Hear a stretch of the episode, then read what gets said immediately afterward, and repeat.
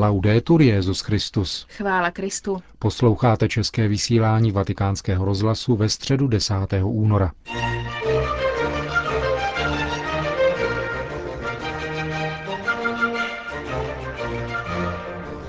Jako každou středu i dnes se konala v aule Pavla šestého generální audience Benedikta šestnáctého Jeho katechezi o svatém Antonínu z Padovy vám nyní přinášíme. Cari fratelli, sorelle, drazí bratři a sestry,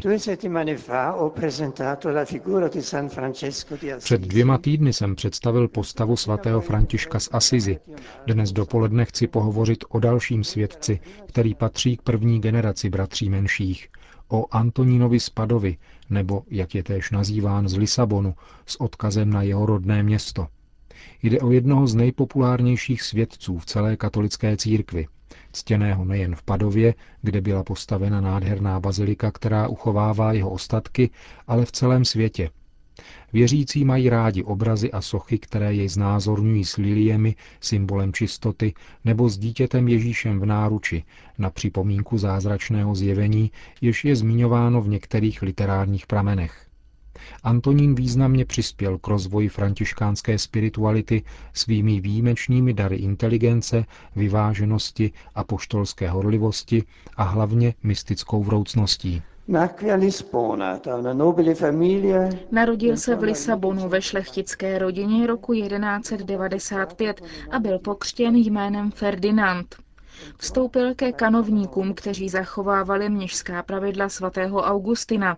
Nejprve byl v klášteře svatého Vincence v Lisabonu a potom v klášteře svatého Kříže v Coimbře, proslulém kulturním centru Portugalska. Se zájmem a potěšením se věnoval studiu Bible a církevních otců a osvojil si teologické vědění, které zužitkoval během svých kázání a při vyučování. V Coimbře došlo k události, která vnesla do jeho života rozhodující obrat. Zde byly roku dvanáct set dvacet vystaveny relikvie prvních pěti františkánských misionářů, kteří se vydali do Maroka, kde podstoupili mučednictví. Jejich příběh v mladém Ferdinandovi zrodil touhu je napodobit a stát se bratrem menším. Jeho žádost byla přijata a dostal jméno Antonín. I on odjel do Maroka, ale božská prozřetelnost rozhodla jinak. V důsledku nemoci byl nucen vrátit se do Itálie a roku dvanáct set dvacet jedna se účastnil slavné kapituly v Assisi, kde se setkal také se svatým Františkem. Potom žil nějaký čas v naprostém ústraní v konventu poblíž Forli na severu Itálie, kde jej pán povolal k dalšímu poslání. Byl za zcela nahodilých okolností pozván, aby kázal na kněžském svěcení a prokázal, že je obdarován věděním a výmluvností. Představení jej tehdy určili ke službě kázání. V Itálii a Francii tak zahájil apoštolskou činnost, jež byla natolik intenzivní a účinná, že přivedla nemálo lidí, kteří se odloučili od církve, aby se vrátili na svou cestu. Antonín byl také mezi bratry menšími jedním z prvních magistrů teologie, ne-li přímo prvním. Začal vyučovat v Boloni s požehnáním svatého Františka, který rozpoznal Antonínovi ctnosti a zaslal mu krátký list, který začínal těmito slovy. Líbí se mi, že vyučuješ bratry teologii. Antonín položil základy františkánské teologie, která po přínosu dalších významných myslitelů dosáhla svého vrcholu ve svatém Bonaventurovi z Banioreja a blahoslaveném Dun Scotovi.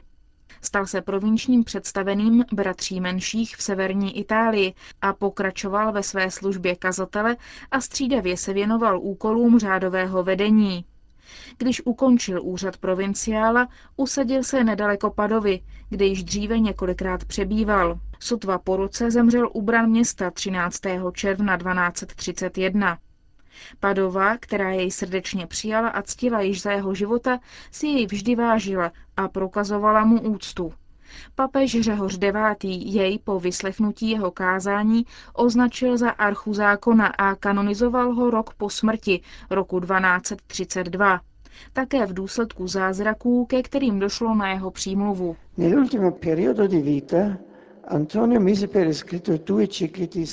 V posledním období života Antonín sepsal dva cykly kázání, nazvaných Nedělní a Kázání o svatých, které byly určeny pro kazatele a učitele teologických studií františkánského řádu. V těchto kázáních komentuje texty písma, podávané liturgií, za použití patristicko-středověké interpretace čtyř smyslů, literárního či historického, alegorického či kristologického, morálního či tropologického a anagogického, který vede k životu věčnému. Dnes se znovu objevuje, že tyto smysly jsou dimenzem jediného smyslu písma svatého a že je správné interpretovat písmo svaté hledáním těchto čtyř dimenzí jeho slova. Kázání svatého Antonína jsou teologicko-homiletické texty, jež odrážejí jeho živá kázání, ve kterých Antonín ve vlastním a pravém smyslu vytyčuje trasu křesťanského života. Bohatství duchovních nauk obsažených v jeho kázáních je tak veliké, že ctihodný papež Pius dvanáctý prohlásil Antonína roku devatenáct set čtyřicet šest za učitele církve a přiřkl mu titul Učitel evangelia, protože z jeho spisů vysvítá svěžest a krása evangelia a dodnes je můžeme číst s velkým duchovním užitkem. V těchto kázáních svatý Antonín mluví o modlitbě jako o vztahu lásky, jenž vede člověka k něžnému rozhovoru s Pánem a způsobuje nevýslovnou radost, která během modlitby pozvolna duši prostupuje. Antonín nám připomíná, že modlitba potřebuje atmosféru ticha, které není opakem vnějšího hluku, ale vnitřní zkušeností, která vede k odstraňování nesoustředěnosti vyvolané duševními starostmi a vytváří ticho v duši samotné. Podle nauky tohoto významného františkánského učitele se modlitba vyznačuje čtyřmi nezbytnými postoji, které v Antonínově latině nesou jména obsecratio, oratio, postulatio, gratiarum actio. Mohli bychom je přeložit následovně. Důvěřivá otevřenost vlastního srdce Bohu, což je první krok modlitby. Nikoli tedy jen jednoduché přijetí slova, ale otevření srdce k Boží přítomnosti. Potom vroucí rozhovor s ním, který je přítomen spolu se mnou.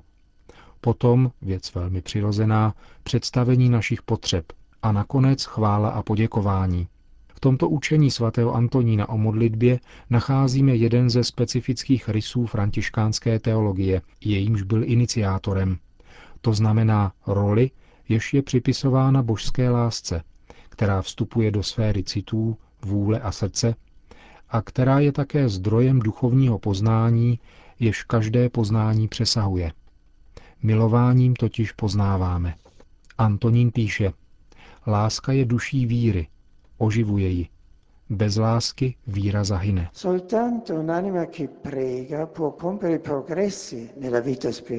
Jedině duše, která se modlí, může konat pokroky v duchovním životě.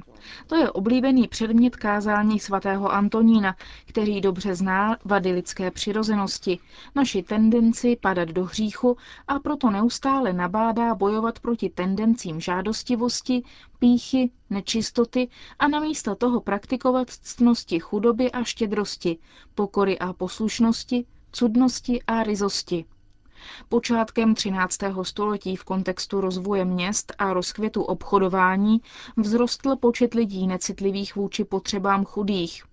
Z tohoto důvodu Antonín často vybízí věřící, aby přemýšleli o pravém bohatství, bohatství srdce, která přivádí k dobrotě a milosrdenství a shromažďuje poklady pro nebe. O bohatí, vybízí Antonín, učiňte si přátele z chudých, přijměte je do svých domovů. Oni, chudí, budou těmi, kdo vás pak přijmou do věčných příbytků, kde je krása pokoje, důvěra bezpečí a blahobytné spočinutí ve věčném nasycení. Není snad toto učení, drazí přátelé, velmi důležité také dnes, kdy finanční krize a závažná ekonomická nerovnováha nemálo lidí ochuzuje a vytváří chudobu? Ve své encyklice Caritas in Veritate připomínám, ekonomika totiž ke svému řádnému fungování potřebuje etiku. Ne jakoukoliv etiku, ale etiku přátelskou k lidské osobě. Antonín podle Františkovy školy klade Krista vždy do středu života a myšlení, jednání a kázání. Kristocentrismus je tedy dalším hlavním rysem františkánské teologie, která ráda kontempluje a zve ke kontemplaci tajemství Pánova lidství, člověka Ježíše, zejména tajemství narození, Boha, který se stal dítětem a vydal se nám do rukou. Tajemství, které probouzí city lásky a vděčnosti k božské dobrotě.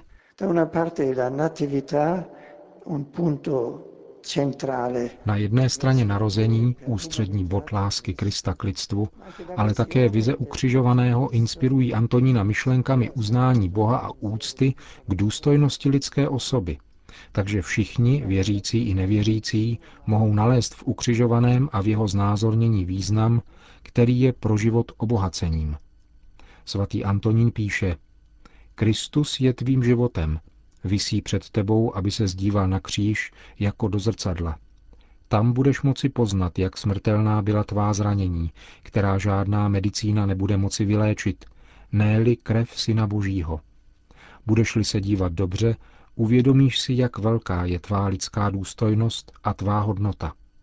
Nikde jinde si člověk nemůže lépe uvědomit, jakou má cenu, než tím, že se dívá do zrcadla kříže. Rozjímáním těchto slov můžeme lépe pochopit důležitost znázornění ukřižovaného pro naši kulturu, pro náš humanismus, který se zrodil z křesťanské víry.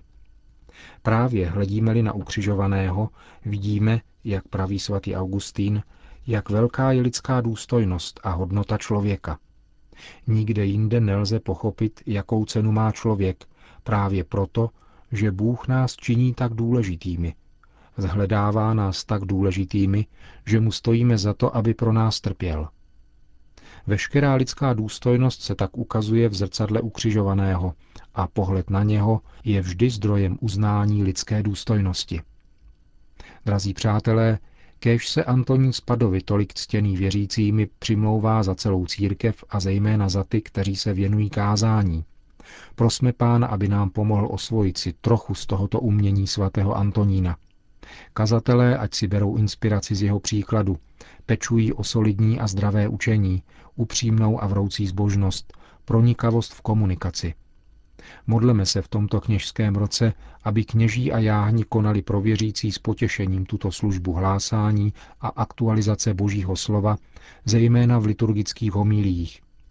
Ať jsou účinnou prezentací věčné krásy Krista, právě tak, jak radí svatý Antonín.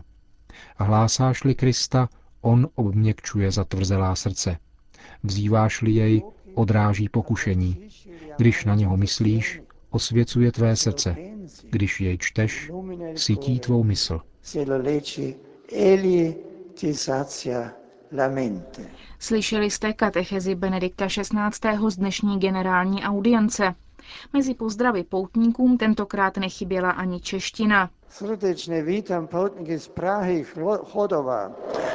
Nechti, nechti tato puti do režima hrobům apostolů Petra a Pavla, by vás rozhořili lásku k církvi a touhu po duchovní dokonalosti. K tomu vám radšej nám chvála Kristu. Po společné modlitbě Otče náš pak svatý otec udělil všem přítomným své apoštolské požehnání. Sit nomen Domini benedictum. Et hoc non et usque in seculum. Adiutorium nostrum in nomine Domini. Qui feci celum et terra.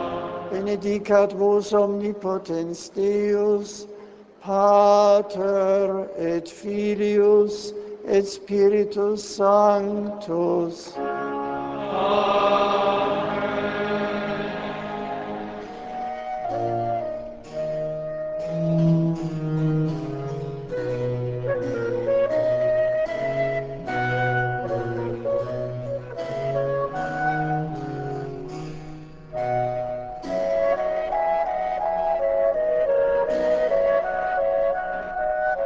Končíme české vysílání Vatikánského rozhlasu. Chvála Kristu. Laudetur Jesus Christus.